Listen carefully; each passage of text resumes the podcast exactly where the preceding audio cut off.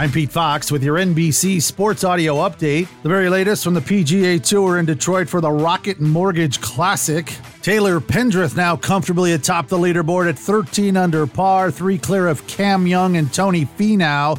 Young is in the clubhouse after a 9 under round of 63. Finau still out on the course.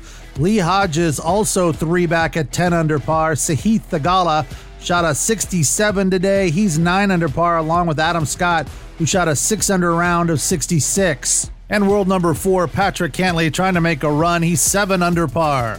Today on the Diamond in Major League Baseball, the Dodgers, who possess the league's best record, just two losses since the break, and a 19 and 4 mark in the month of July, will take on the Rockies once again in Colorado at Coors, Urias versus Kuhl. After blowing one late yesterday in Detroit on a getaway day, the Padres are back in San Diego at Petco to take on the Twins for the weekend. First pitch, 9:40 Eastern.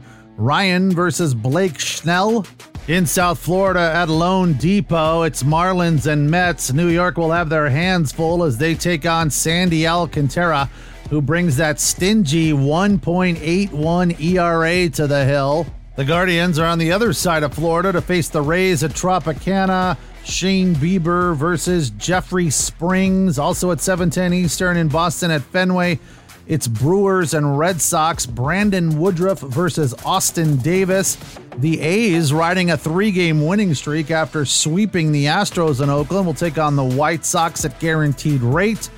And the Astros face off against the Mariners in Houston at Minute Maid. Robbie Ray versus Cy Young contender Justin Verlander who has a 13 and 3 record with a 1.86 ERA. And from the world of golf and basketball, Charles Barkley says he's backing away from an offer from the LIV Tour to remain at TNT. With your NBC Sports Audio Update, I'm Pete Fox.